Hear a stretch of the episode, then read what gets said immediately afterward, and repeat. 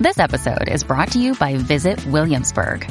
In Williamsburg, Virginia, there's never too much of a good thing. Whether you're a foodie, a golfer, a history buff, a shopaholic, an outdoor enthusiast, or a thrill seeker, you'll find what you came for here and more. So ask yourself, what is it you want? Discover Williamsburg and plan your trip at visitwilliamsburg.com. When you need mealtime inspiration, it's worth shopping Kroger, where you'll find over 30,000 mouth-watering choices that excite your inner foodie. And no matter what tasty choice you make, you'll enjoy our everyday low prices, plus extra ways to save, like digital coupons worth over $600 each week. You can also save up to $1 off per gallon at the pump with fuel points. More savings and more inspiring flavors make shopping Kroger worth it every time. Kroger, fresh for everyone. Fuel restrictions apply.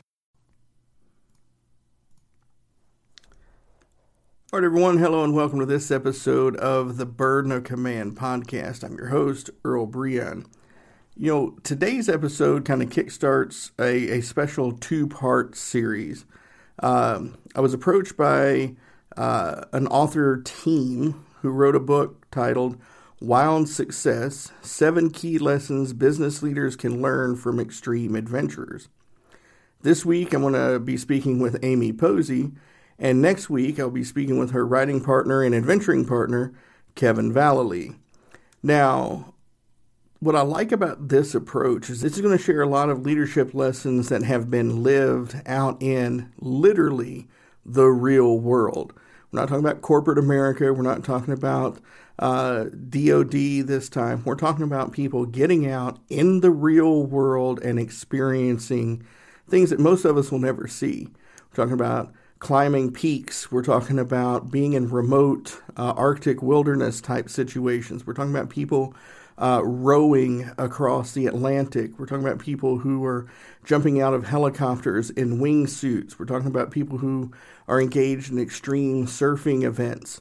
Um, but these are people who have shared life lessons of perseverance and grit and determination in, in accomplishing these goals. So I hope you kind of like this format because I wanted to break the two up and get their unique perspectives on the book. So this episode is going to be Amy Posey uh, sharing her thoughts and her perspective on the book Wild Success Seven Key Lessons Business Leaders Can Learn from Extreme Adventurers. I'm going to have a link to their website in this as always. But if you want to kind of give it a look over, it's just going to be more wild success, all one word, dot com. Morewildsuccess.com. With that, let's dive right into the interview. Well, hello, everyone, and welcome to this episode of the Burden of Command podcast. Today's guest, I'm, I'm really excited to speak with uh, Amy Posey. She spent uh, the last 20 years as a management consultant and leadership expert. Uh, she has a uh, kind of emphasis, if you will, on the neuroscience behind it, uh, which is something that, uh, if you've been a listener of the show, you know I really enjoy the neuroscience aspect. Uh, she's an adventurer. She's been all around the world. If I remember reading right, you've been uh, you've you've hiked and climbed mountains on all seven continents, correct? That is correct, Earl. 100%. Wow. I've, I've, I've been around a, a couple of times and, and definitely enjoy a good adventure every now and then. Oh, no, it's, uh, and, and that's kind of what we're going to be talking about here today. Uh, her and, and a friend of hers, Kevin Vallely, uh, they've written a book called Wild Success Seven Key Lessons Business Leaders Can Learn from Extreme Adventurers. Uh, I highly recommend picking up a copy of this book. The stories that they share are are very riveting. Uh, they they follow a format that I love, where you take uh, a story from one world and then bring it and kind of apply it to your your personal and business uh, life and leadership, and and that I personally am really drawn to books like that. Uh, but I don't want to sell Amy short because she's done a lot more. Uh, she's the former CEO of Peak Teams before it became the AIP Group, where she still uh, works and does some facilitated instruction with. Uh, and she's the current CEO of the neuroscience based management development company. And I love this name Super Mega Boss. And as yeah. I said, she's passionate about adventures and has uh, pretty much traveled the globe. Uh, so, Amy, thank you very much for being with us today. Thanks, Earl. I'm super excited to be with you today to talk about some interesting stuff and see where our conversation goes. We've got well, a lot of good ideas.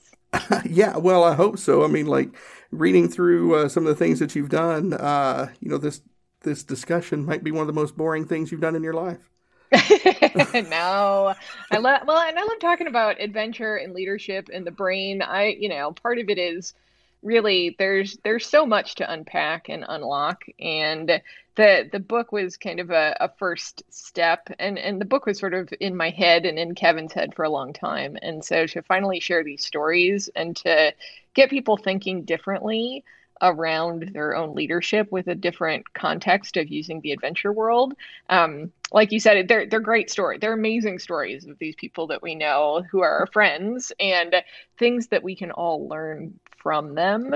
Um, it makes for a really exciting read. Uh, the goal was to really go out and create a business book that wasn't boring that people would actually read to the end and i think we've succeeded because so far the the feedback's been really good well, I would say yes, you have, and and as she says, the feedback is fantastic. Some of the uh, reviews and some of the names you've had uh, review the book are are outstanding. Uh, just for the listeners, uh, so Kevin will be next week's guest. So we're going to get uh, Amy's perspective this week, and we'll get Kevin's perspective next week. So we will get both authors on here. Uh, you know, with that, let's go ahead and jump in with where I start all of my guests. When you hear the phrase burden of command, what does that mean to you? Well, so I I look at it. I'm kind of I'm I'm a glass half full. I'm kind of a glass mostly full and kind of overflowing sometimes kind of person. And so when I hear the word burden, um, it, it's it's kind of got a negative connotation in a for a little bit for me. Uh, but you think about leadership and you think about the the trust that people put in you when you are in a position of command and you are a leader and there's just that deep responsibility. And so I, I, guess burden then kind of makes that shift to a more positive thing. It's that holding the responsibility to lead others truthfully and honestly and to to build trust. And so when i when i think about it when i think about how leadership is continuously evolving i've been thinking a lot about um, the the emotional intelligence impact of a burden of command and being able to understand your own emotions and how you show up as a leader and being really cognizant of how your thinking patterns behaviors are part of that. And that you have a responsibility to really think about how you want to lead in an emotionally intelligent way because people are putting their trust in you to lead them but also take care of them from from a standpoint of emotions too. I think leadership is really evolving these days and those emotional factors um, of how you lead i think are so critically important And the leaders that i work with and know who spend time in that space of metacognition or thinking about their own thinking and their emotions do a much better job and enjoy the burden of command and take it on with a, with a much greater responsibility than maybe we've thought about leadership in the past. So it's it's cool to see this evolution because I I definitely started in um, in organizations with a much more command and control aspect. And I think there's times and places for that, but I've just seen the evolution, especially in the last two to four years, of a of a just a more elevated focus of leadership than we've had in the past, which is amazing to amazing to watch. We're getting smarter about how we work. Yeah, no, and, and I like everything you said there, and it's it's you know especially the command and control thing because you know yeah you're, you're right it has become a lot more prevalent lately, but uh, you know what I what I love is when you go back and you read uh, some of the the the ancients, if you will, and and mm-hmm. actually the one that comes to mind, he's only uh, his texts are only a little over a hundred and about a little over hundred years old, but kind of the uh, classic command and control. uh, for the military was uh, a, a, German uh, gentleman named von Clausewitz. But when you read his text on uh, on war, he has a whole section dedicated to emotional intelligence and, and getting to know your, your people and how to use that information to be a better leader. Now, he doesn't use the terms we use today, but I, I think what I love about it is, like you said, I think it's finally taken the spotlight, but mm-hmm. it, it's always kind of been there as a backdrop of what separates uh, the, the, the, the controlling leaders from uh, the, the really great leaders that just kind of got it. Yeah. Well, that's that's uh, a big piece of it is is evolving those emotional capabilities and skills to be able to understand our own emotions and and uh, regulate them in a way that's going to result in a positive outcome and then help others through those emotional trials and tribulations no matter what what space you're thinking about, whether it's business, whether it's the military, whether it's, you know, nonprofit organizations, doesn't matter what it is. It's, you know, that the space of leadership I think is evolving and um, the being able to put words and language to our emotions, our emotional processes, beca- it becomes much easier to lead ourselves and to lead other people. Um, I had a conversation, actually, I'm running a book club for a, a client with a group of 30 leaders. And it, it was funny because we talked a lot about, oh, wow, now I have the language around describing what it is that I'm doing inside, inside my head, inside how I feel um, to be able to explain it to myself, like know what's happening, have the words for it, but also to be able to help others and help my team. And I think that leadership isn't just about getting the job done anymore. It's really about helping the people grow, develop, and understand themselves and how I operate in a in a day to day. And so that's that's another sort of shift in leadership that I'm seeing that I really I like to see because I like I knew we all had that and we'd all struggle with it, you know, 10, 15, 20 years ago. We sort of struggled with those emotions and we'd often just suppress or ignore them. And now we're actually acknowledging them, talking about them, realizing they're they're part of who we are and it's allowing us to show up as our authentic selves day to day, which is awesome. No, I, I agree. Now, uh, before we get kind of too too far down the road on on on that. I've got to ask because you are one of those people that have always fascinated me. Like I remember the the first time I read the story of of uh, Mallory and you know the infamous "Why would you ever want to climb Mount Everest?" because it's there. I'm saying that that doesn't make sense to me. You know, for, uh, I mean, don't get me wrong. I'm the type of person like if I need to do it, like if I needed to climb Mount Everest, I, would get up and do it. But like yeah. just sitting here and saying, you know, hey, I got nothing else to do this Friday. I think I'm going to go climb Mount Everest. That's not me. Uh, yeah. So, so what got you into this kind of adventurer's mindset and, and drew you to that life? Um, so it, it's always been sort of there. And what's interesting is I didn't, I grew up in the Midwest. I grew up on the south side of Chicago. I was a city girl. Um, and I didn't see my first mountain until the seventh grade. My sister took me on a camping trip and we went for a hike, and I enjoyed it. I enjoyed the challenge. I enjoyed the perspective of getting up on top of a mountain and being able to survey a landscape and see it from a different angle. And so that kind of stuck with me, and I sort of kept going back to the mountains um, every chance I could get.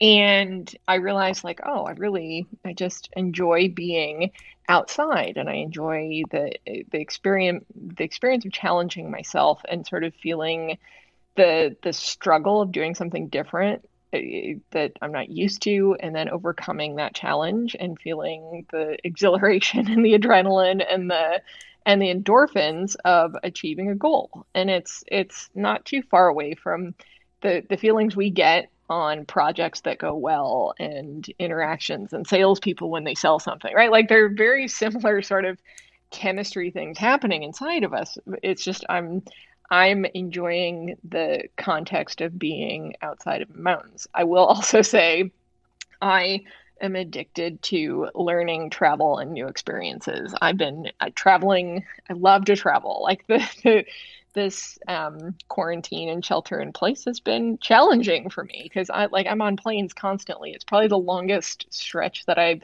not been on an airplane going somewhere to explore some place in 20 years. And so the idea of exploration there's there's some chemistry behind it. I enjoy the rush of dopamine and with novelty new places new interesting things.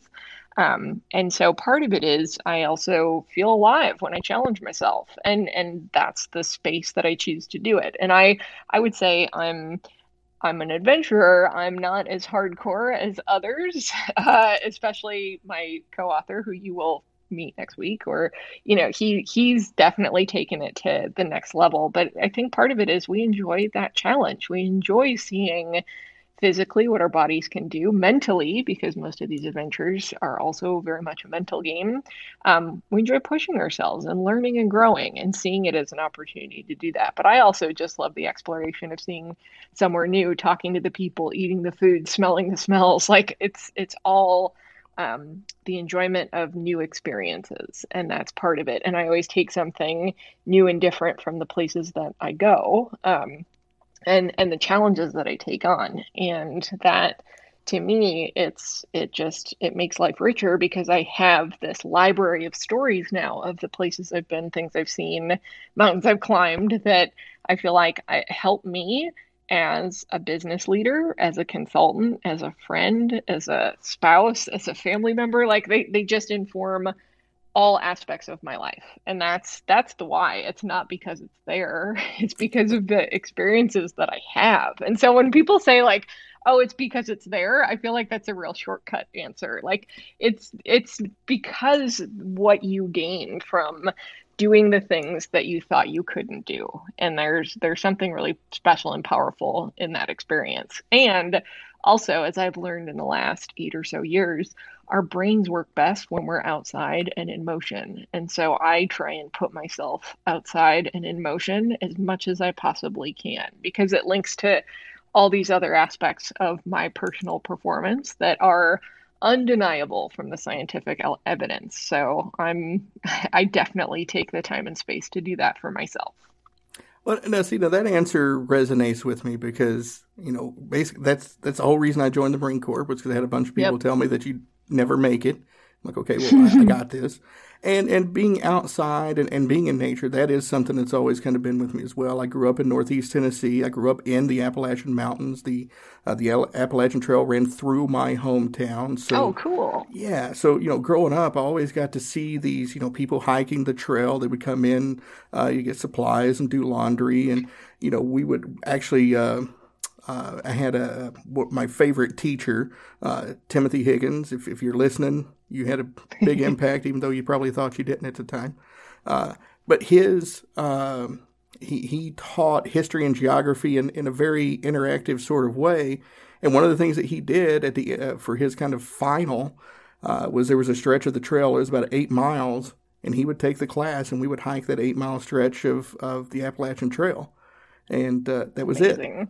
Uh, it was. That's amazing, right? And yeah. and clearly stuck with you to this day. Like that's a very powerful learning experience. Uh, absolutely, absolutely. And the travel, I really wish you know I, you see that statistic and it floats around or it changes a little bit, but how like the vast majority of people never leave like a 50 mile radius of their hometown, and that that that I don't understand even more than the adventure piece because you know I've I've been to Japan. That's really the only place overseas that I've been. Uh, but it was great, and and there's so much. Even well, you picked in... you picked a good one. That's one of my favorite places on earth. It's it's amazing. Um, if if after all this is said and done, Japan's like one one of my top countries that I I head to on a regular basis. I and and to for full disclosure, my husband happens to be an airline pilot, so I kind of won the lottery there in loving to travel and having an opportunity to to get myself on planes any chance I get. But yeah, Japan is amazing. Oh yeah, and and the people and the culture and you know, but even here in the U.S., you know, there's so much to see yes. in these in these states, and just people get out, take an adventure, get in the car, go see something new. A hundred percent, because that novelty, eh, like just exposing yourself to things that you don't know, actually makes you more innovative. So if you're just if you're stumped on a problem, if you're thinking about you know big questions in life, just getting out and doing something new and different, whether it's a hobby, whether it's going to a new town or a new city, it it all impacts the our processing, our subconscious processing. We we that exposure to things that we're not used to yes might be a little unnerving at first especially if it's something that you're really stretching and going somewhere. Like if you've never been out of the country and you went to japan that is definitely some culture shock. It's different. Um, but those types of experiences actually help you think better and come up with good ideas. So I always tell um, entrepreneurs, people who want to like do something different, have to take risks. Like travel is such a great way to do that, and taking adventures, and and they don't have to be massive adventures, like you said. Eh, you know, it's it's taking a taking a, a car trip 50 miles away like it's not it's it doesn't have to be big it, it has to be you know just a different way of thinking and something new so let me ask you this: uh, if, if you, you, like Japan, you get there as much as, as you can. Uh, have you ever read the book uh, Musashi? No. So what I would I would highly suggest uh, reading reading the it's they call it a historical fiction, um, and so it's based off of an of a real swordsman. Um, actually, the author of the Book of Five Rings, Miyamoto Musashi uh, but it's kind of a fictional telling of his life and, and, adventures as a swordsman. And if you've been to, to Japan, you'll you'll recognize a lot of the, the cities and prefectures uh, mentioned through the book, and uh, that that's always my suggestion. Whenever I find out somebody's going, it's it's a long read, uh, but it's kind of worth it because it, it it gives you a decent historical backdrop uh, uh, when you're going through Japan of, of these places and like it kind of ties back to the actual history of of the island. Uh, so yeah, if all right, it's on my list. It's on my list. nice. Um, okay, so uh, wild success: seven key lessons business leaders can learn from extreme adventurers. Uh, let's just go ahead and kind of like work down each one of these, if you don't mind. Sure. Uh, the the first chapter is about cognitive reappraisal, getting a different perspective. So what's what's so important about that? Yeah, so so I will say don't skip the introduction. Oftentimes I'll skip an introduction to a book. Don't skip this introduction. There's like a bonus story in there that's a good one. I agree um, with her.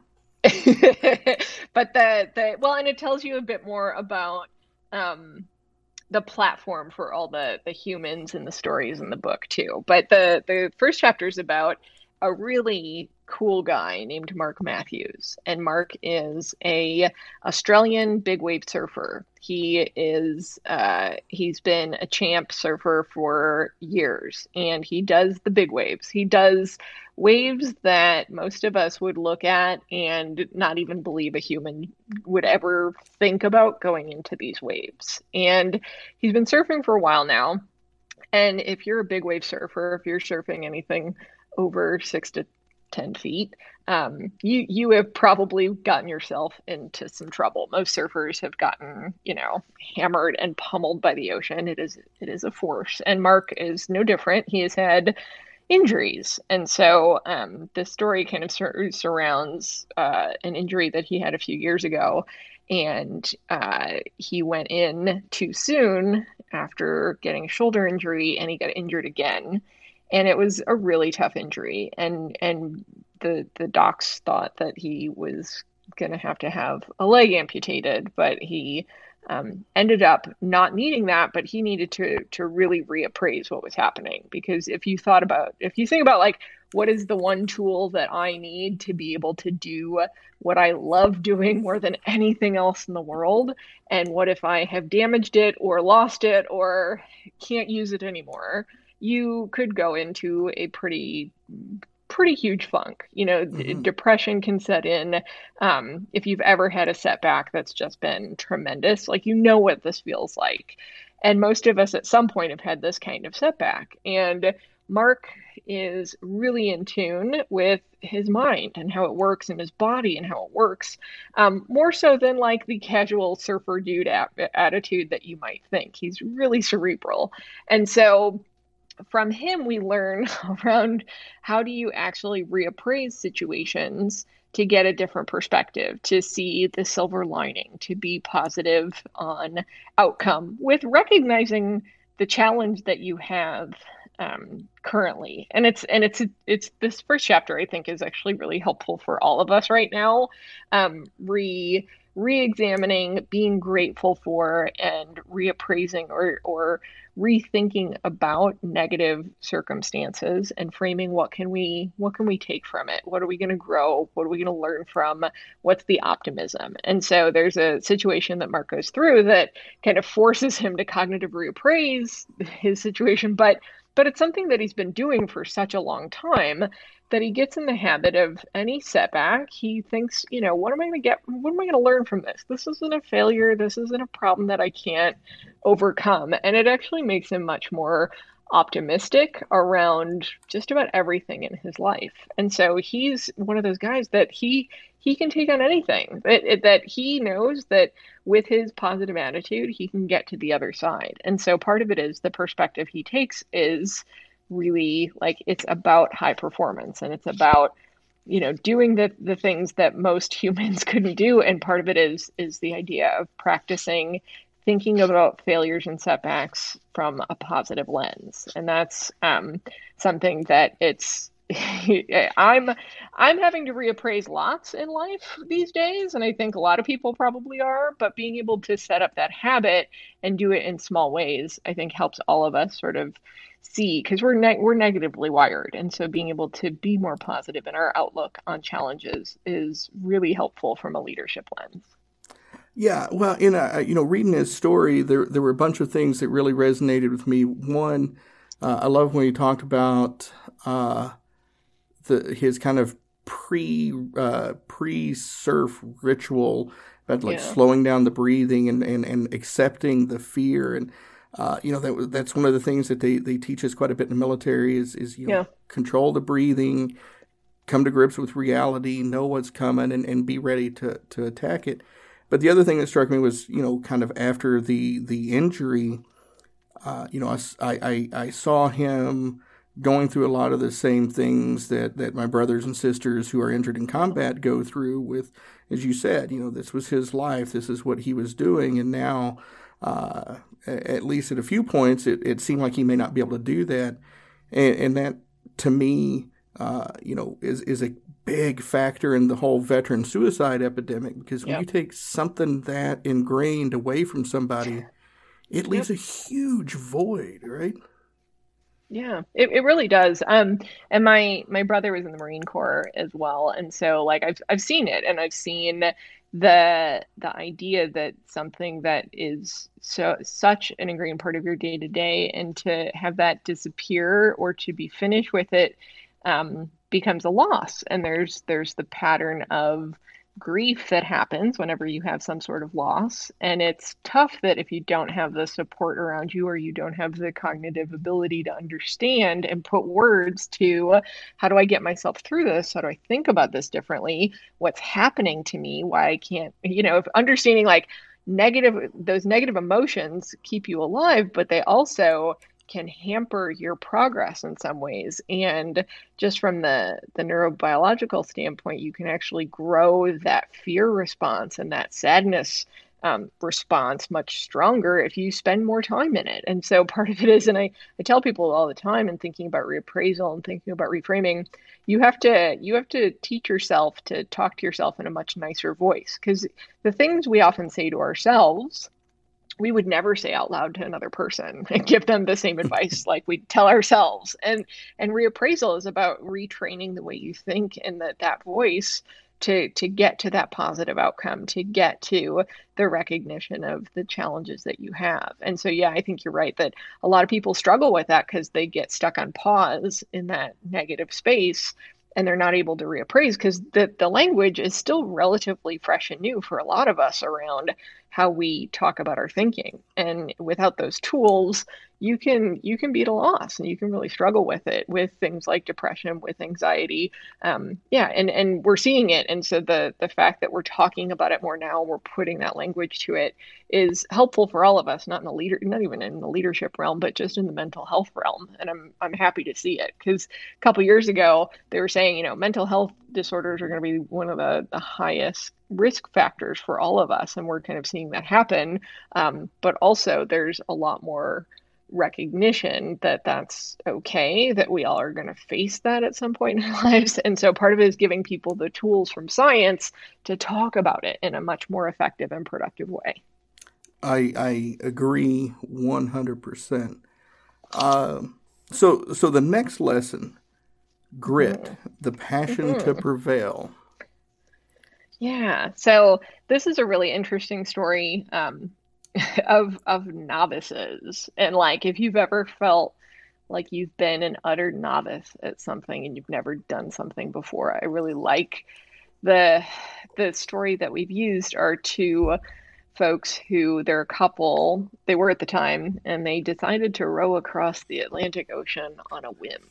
And so they said we're going to do this. And if you've ever taken on a huge challenge that seemed insurmountable and sometimes just downright crazy, part of it is then, you know, what what do you need to actually prevail and, and succeed at that challenge? And grit makes a huge part of it. And so, you know, a lot of the a lot of the research in another book that's really great. I mean, Angela Duckworth writes about grit just spectacularly. And so seeing sort of her lessons come into the story of Paul and Tori, who are our ocean rowers, part of it is like, what's the story that we're telling ourselves when we're novices and we're trying something new? You know, what prevents us from just like running the other direction or sort of succumbing to imposter syndrome, which I just talked to so many people about so many times. It's like, oh, I shouldn't be here. I'm not qualified for this. I don't know what I'm doing. You know, part of it is they're they're just a cool example of you make a plan and you stick to that plan and you work hard and it's uncomfortable and it's not always what you want to be doing. Like you'd rather be down at the pub enjoying some quality time with friends, but what are you doing? You're like, you're writing sponsorship grants and you're physically training and you're rowing and you're doing all these things because you've got something you're going after. And it gives you that focal point and it's you know that deliberate practice that you know in order to be successful at anything that you're new at, you got to put the work in. And it's one of those those reminders that you can get through imposter syndrome by just an awful lot of hard work and determination, but also that recognition like you got to also pat yourself on the back when you get through things. So the a couple of like the business stories that come that I had conversations with some people around like uh, that whole phrase fake it till you make it which I'm still like even though it's in the book and it's one of the things that I think is important, it also like I've also sort of thought about my thinking around fake it till you make it. Like, is that inauthentic? Like, I'm still sort of I think about it all the time. Like, it's it's about building your like not quitting and and that whole idea of like you're not being fake, but you're just not quitting. Like, you're going to keep trying until you actually get good at something. And I think that's grit is really a key piece of you know when you come into something as a novice just kind of putting your heads down head down and realizing like i can do this and i can believe in myself and let's see what happens. And if i fail spectacularly i will learn something from it. And that's that's really kind of the core of my take on grit.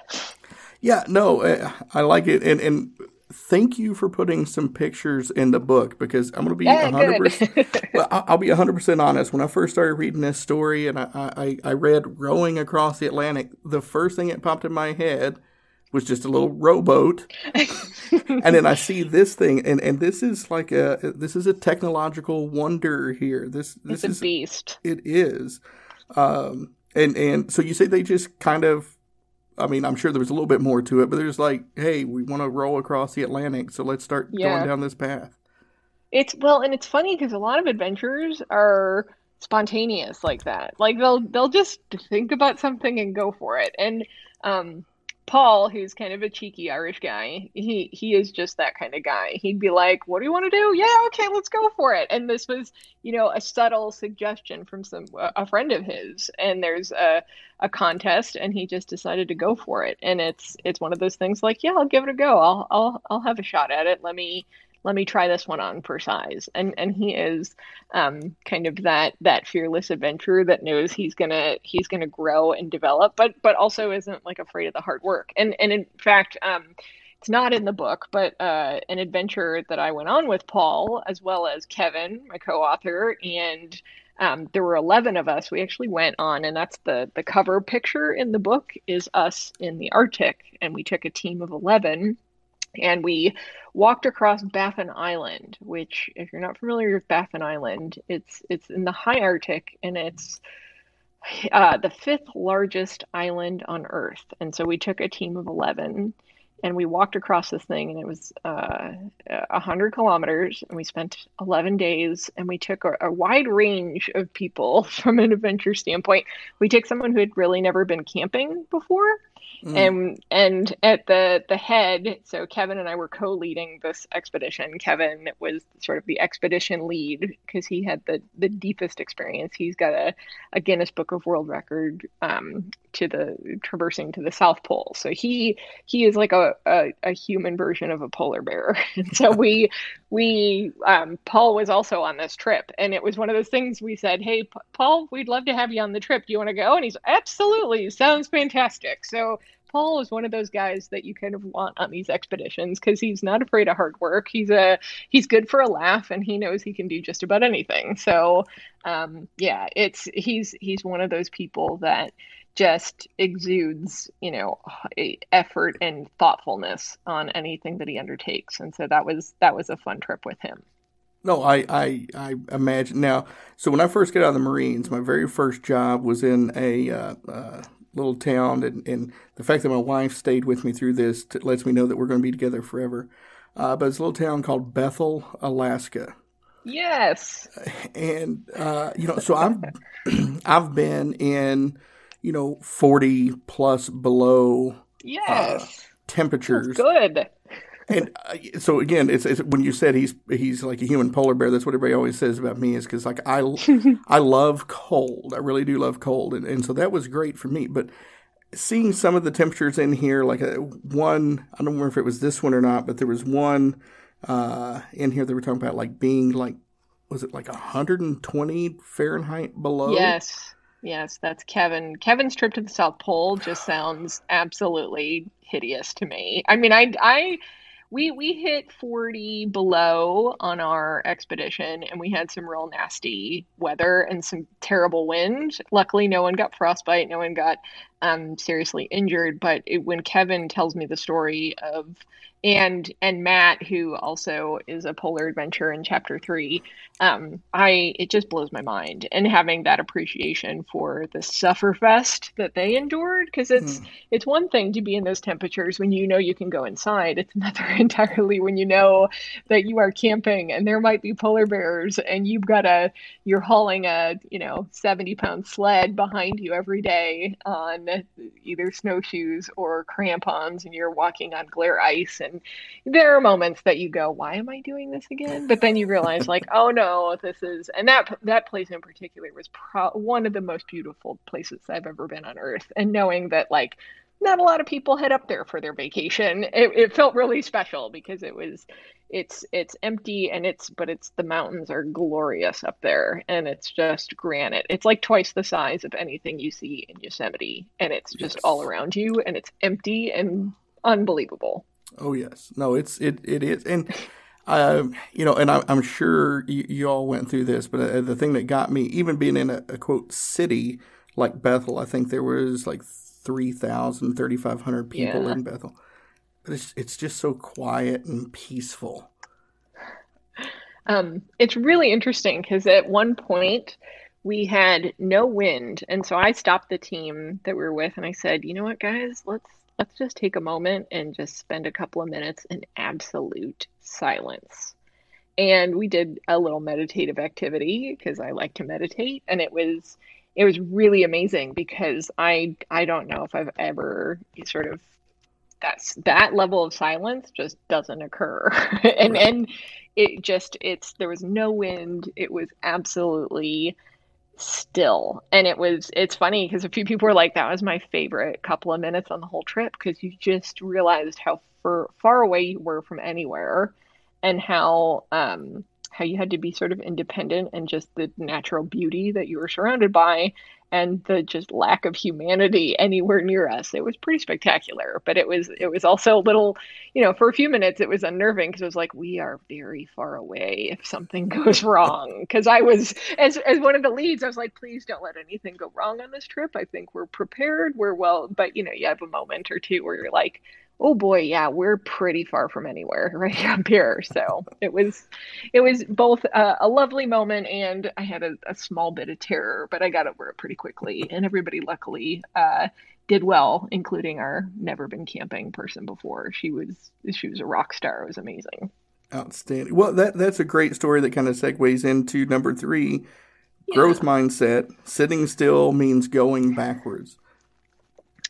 Yeah. So polar adventurer Matt McFadden, who is um, uh, an, another Australian, funny enough. Um, and Australia is about the furthest place from the North Pole you could possibly imagine. I mean, climate wise, attitude wise. And so this guy decides he's going to be an adventurer and he um, you know, he he had a lot of friends and family sort of not necessarily believe he's going to do it. And and he is the epitome of growth mindset. Like he he seeks out feedback. He always sees things as a learning opportunity. He asks people for input and and people give it to him. And and sometimes you know when you get feedback from people it's it's tough. It's their lens and you may not always believe it or it may be hurtful or you know show you a, a lens you're not necessarily looking through. And so he's always been that person who he was a he was a sailor he went on these he went to the north pole three times on foot which is a very small club of people who have done this. And um, he he then shifted into sort of the corporate landscape and and not having any sort of corporate background like struggled there. Like he puts himself in lots of uncomfortable situations to see what he can learn from them. And it's pretty spectacular because he he um if i call myself a kind of glass glass mostly full or overflowing like his glass is like a fountain. Like everything is super positive and he he's always you know looking to to develop and, and see the good in things. And so um, his his story which you know kind of is astounding in the fact that like this this kind of kid from the the rough and tumble parts of Sydney went on to be this world class adventurer and speaker and corporate um, corporate work. Like he he just defied all the logic in terms of the limiting beliefs he may have had growing up in his experiences, and that's one of the things that I think is really handy. He he and I often have conversations because we both grew up in like these blue collar neighborhoods and like you know a lot of people that we went to high school with would would kind of rag on us for you know being ridiculous and not you know what are you doing? What are you talking about? You're not going to be doing all these crazy things. And here the two of us have gone on to do crazy and amazing things and are so happy about it that we didn't sort of let those limiting beliefs or constraints that we thought might not have um, given us the opportunity to think and and try um, i think that's that's kind of growth mindset in a nutshell is is realizing that you you got to shut those voices down whether they're in your own head or listening to others who think they may know what's best for you. And and part of it is giving it a go. Well and, and you know again what i loved about this one and i i never thought about it this way until simon sinek uh, uh, in one of his talks he he he was talking about the marine corps Mm-hmm. And uh, he, he was talking about, uh, to me, it resonated with this when he said, you know, he goes, take a look at the Marines. He goes, they, they use this as a marketing tactic. He goes, if you look at their entire, the few, the proud, the Marines, they're basically telling you, you know, most people aren't going to make it. You're probably not one of them. just in case you think you can, here's our card.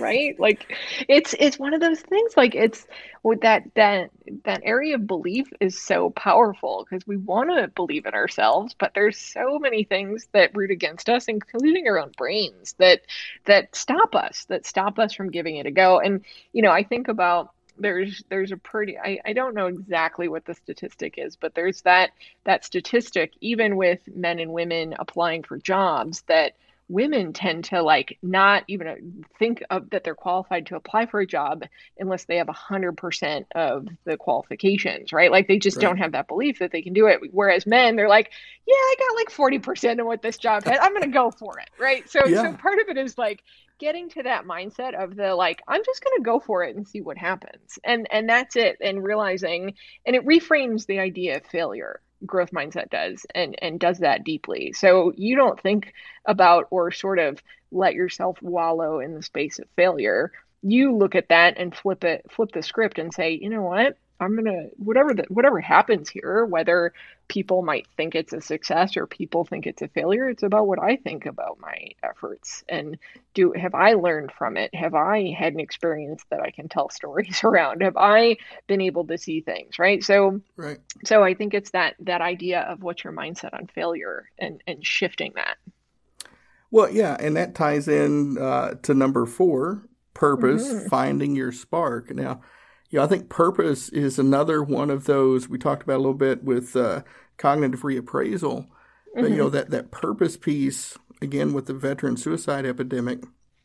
I think that is a very integral piece of that because you know when you've been doing something that you really love, that is your purpose. But then when something happens and that purpose gets yanked from you, it's kind of hard to to rebound from that, right?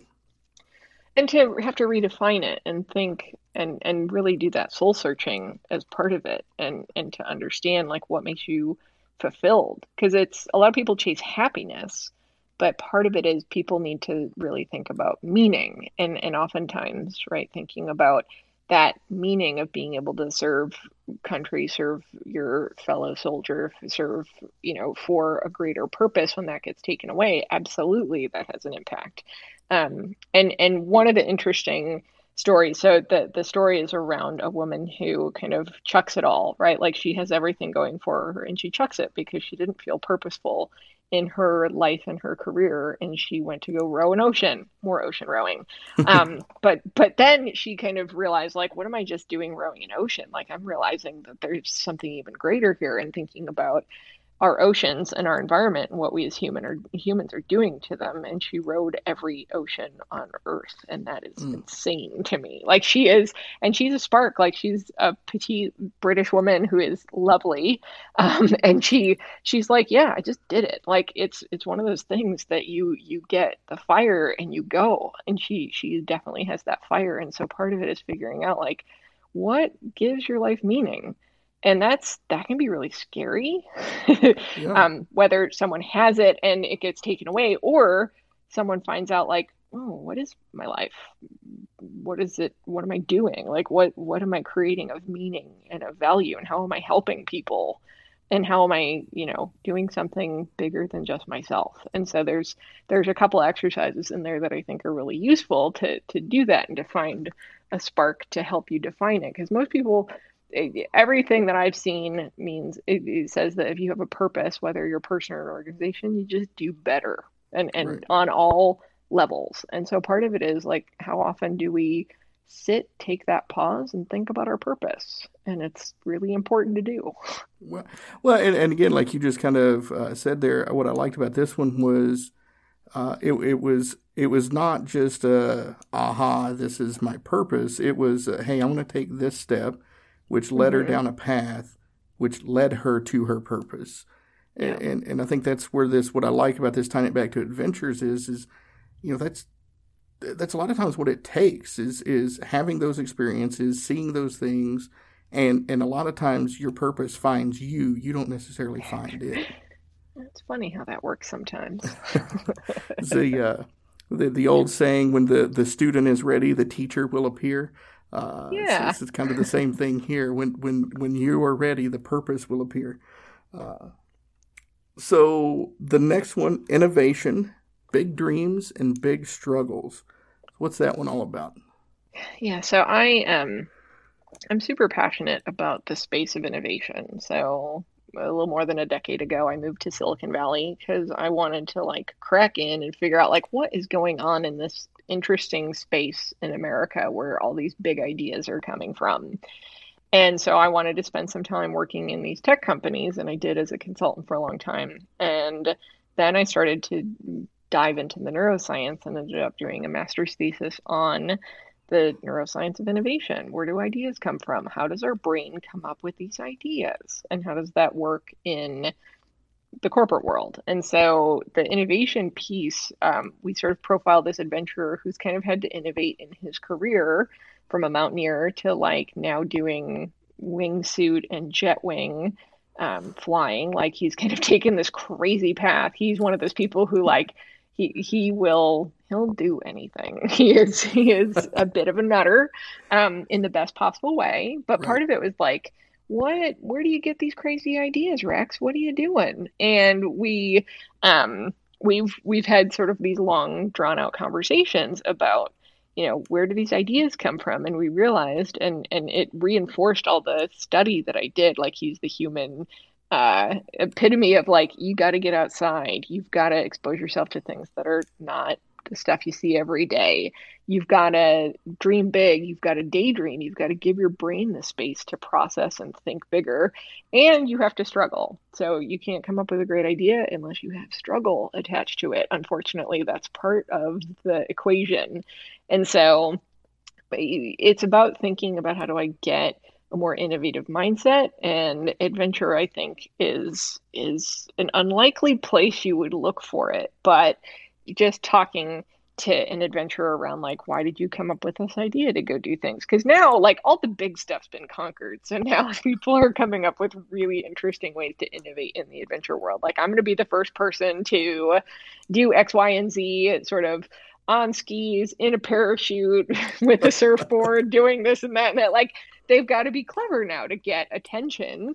And so that space is actually getting, you know, some really innovative new ways of approaching it, very similarly to what's happening in the tech field, like these iterations of innovation. And that's, um, that's kind of what that chapter holds is is thinking about that innovation mindset that you can generate and some some aspects of it that I think are really important that we don't always think of because oftentimes at least here i see people say like go into a conference room for 20 minutes and come out with the next best idea. Like it doesn't actually work like that. Like it'd be nice but you're not actually going to have you, you might have some incremental innovation but for truly novel ideas there's a couple other factors that come into play. Oh yeah. No definitely. And then you know as as you were saying it like i'm sitting here uh like I, I can't imagine if you went back to Orville and, and Wilbur Wright and you said, you know, one day somebody's just going to strap a wing to their back and jump out of a helicopter. and the, they're going to go, what's yeah. a helicopter? And what? Like, I can't even fathom what you are talking about. Yes, a hundred percent, right? Like, and it's those increments that make the difference. But yeah, they could not have imagined what what this guy does with a wingsuit and helicopter and all. Like it's, I mean, it's even. I'm pretty adventurous, and even the stuff he does, I'm like, ooh, like it makes me start to chew my fingernails and go like, oh, that's that's that's a lot. That's that's pretty extra. So, uh, uh but that requires in the next one resilience and bouncing forward now with, with what we're talking about bouncing forward could have some serious negative uh, implications yeah this. no not from a flight yeah not from a wingsuit standpoint you don't want to bounce them forward there that would be bad would so. definitely be bad um yeah, resilience is something that I think uh, hot topic these days, and uh, one of the most important things I think for adventurers to have in spades. And so I've actually been talking about resilience a lot with people right now when difficult things happen, because you know if you think about it, you can't uh, you can't really measure your resilience unless you have bad things happen to you. Like right. you don't know how resilient you'll be unless you have suffered a bit, and um, you can plan for it. You can do some scenario planning. You can think about it. You can surround yourself with people who you love to make sure you've got a support network when those bad things happen. You can um, yeah, you can do a lot in terms of you can kind of inoculate yourself with the stress that you know, put yourself in similar situations to something you might anticipate. But resilience is a funny one. And Lisa Blair, who's um, profiled in this chapter, is one of the most resilient people that we've ever met. And, and like this bubbly, amazing human being who, funny enough, likes to spend a lot of her time by herself on the ocean. And so she's done some ridiculous things like sail around Antarctica and sail around Australia by herself. Um, she's a really tough cookie, and part of it is the resilience that she's built over many years of putting herself in these extreme circumstances and practicing and planning and and she's just really um, got a very solid spirit and and one that I think we can all learn from um, when when thinking about when those tough things happen. It's like okay what has she what has she done? And when things go dark and they're hard what is what does she do? She reaches out to the people in her life that support her and can also be really honest with her about where she's at and how she's emotionally processing thing. And for Lisa, it's her mom. Like her and her mom are tied at the hip. So it's it's a cool lesson of when things go really bad and there's something that happens in the chapter that goes really bad, like what what do you do? And um, do you quit? Do you do you shift? What do you how do you approach it? And so that's part of it is recognizing as leaders, we're all gonna have something bad happen and it's how do we respond in that moment and then how do we how do we bounce forward from it? How do we not just bounce back but how do we actually get better? And there's really cool research around the fact that there's there's this whole space that they're talking about in resilience research that we can bounce forward. We can actually grow from a setback better than we were before the setback actually happened. And and especially in studying things like grief and loss of a partner and loss of a job and loss of like deep loss um, that's it, it turns out we can actually do some things with ourselves to avert not just avert sort of the loss and get back to normal but actually get back to a state that we're in a better place. Yeah no i i loved i loved this one. And it reminded me you know i love what you said there because it's it's true. You know, I mean, things bad things are going to happen, and you know, I, I one of my first podcasts uh, episodes of of this podcast was uh, talking about uh, Gene Kranz and his response to the Apollo One disaster, and mm-hmm. and the speech that that he gave, and uh, you know when I was I was reading through some of this, like I was I was drawn back to some of the things he said there about uh, you know I don't know if you've ever have you ever heard the speech uh, Kranz I haven't heard it. I I haven't heard it in detail now. I, I recall it from a history standpoint but I don't I don't know if I recall specifically the speech. So yeah I mean the the gist of it is is uh, you know for for folks who aren't big on history the Apollo 1 mission uh, before they even got a chance to to to take off uh, there was a disaster in the capsule. Uh, they were pumping oxygen in it, doing run ups, getting ready for a launch, and there was a spark, and it uh, lit the oxygenated environment, and killed the three astronauts on board. And Gene Kranz, before there was even the uh, the investigation, he came in and said, "Look, this is what went wrong. This is how we're going to fix it, and this is what we're going to do moving forward to make sure it never happens again."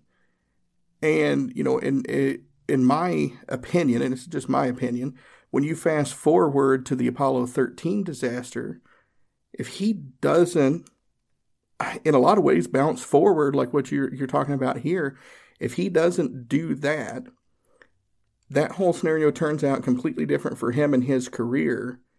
And who do, we don't know who would have been in charge of Apollo 13 and how that mission would have played out. Hmm. And and it's it's uh, you know, I mean, it, it's just one of those things where we're embracing. I like that resilience, embracing it when things go bad, uh, because you, you, never know what next is going to go bad. I think that yeah. Apollo one prepared him to be able to handle Apollo. Uh, Apollo one prepared him to be able to handle Apollo thirteen as famously as he did. Yeah. So, uh, which brings us to uh, number seven: personal sustainability. So, I'm sorry. Go ahead. Yeah. Yeah, no, no. It's, so chapter seven is personal sustainability, building balance, and I'm gonna let you talk to Kevin about this chapter because this chapter is about Kevin.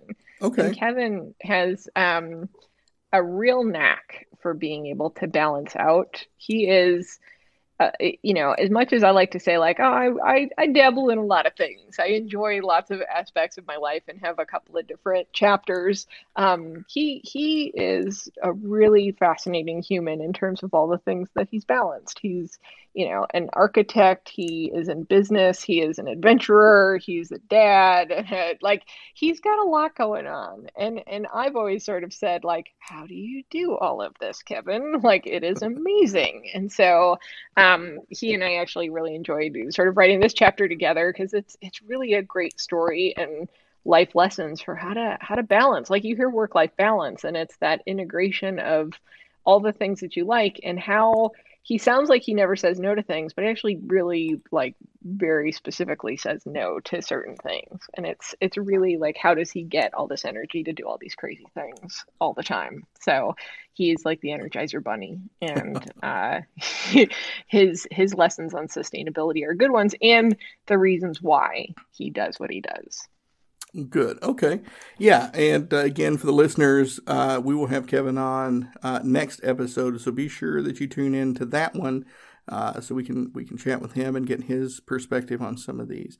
Uh, and again, we've been talking with Amy Posey, the the other half of the writing team. Amy Posey, Kevin Vallely of Wild Success: Seven Key Lessons Business Leaders Can Learn from Extreme Adventurers. Uh, Amy, it has been an absolute pleasure speaking with you this uh, almost last hour or so. So, uh, thank you very much for coming on. I really appreciate it. Thanks so much, Earl. Thanks for having me. Great conversation, and appreciate um, appreciate the good the good conversations about things that are really important to leaders these days. Oh, absolutely. Well, before we uh, work to close out, uh, is there anything that we didn't touch on that you would like to that you would like to touch on? Um, really. I mean, I think part of it is just getting a different context and a take on leadership and using adventure as a platform to explore these topics is is a fun way to to you know spend a couple of days reading. So definitely pick up the book.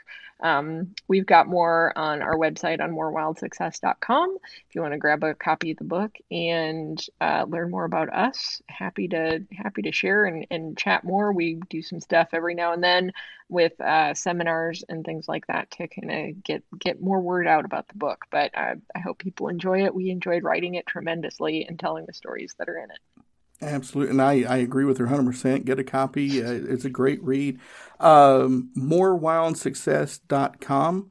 Uh, is that the best way for people to to reach out and, and it really... is it's at their local booksellers which are maybe open again but if you want to go to morewildsuccess.com you can get that you can get a cool reading guide with some very thought-provoking questions that you can't get in the book and okay. uh, more about us Oh, good. Okay. Well, I'll make sure I get that link uh, in the show notes so everybody can find it. Uh, find it nice and easy. Awesome. Thanks, Earl. All right. Well, Amy, again, thank you very much for being with us, and uh, listeners, thank you for sticking with us. I hope you found this conversation as as amazing as I did. Again, go pick up a copy of the book. I, will uh, feel that strongly about it. I'll say it again. Um, if you have any comments, questions, or concerns for me, you can reach out at burden.command at gmail.com. With that, I just want to say thank you for your time and sticking with us, and I look forward to speaking with you again in the next episode.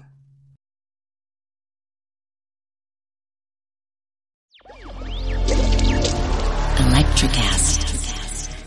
Welcome to the Candle Power Hour Come with us backstage behind the scenes of show business spanning over four decades and bringing you the experiences that can only be told by the people who were there. Our guests are from the A list, the F list, and everyone in between.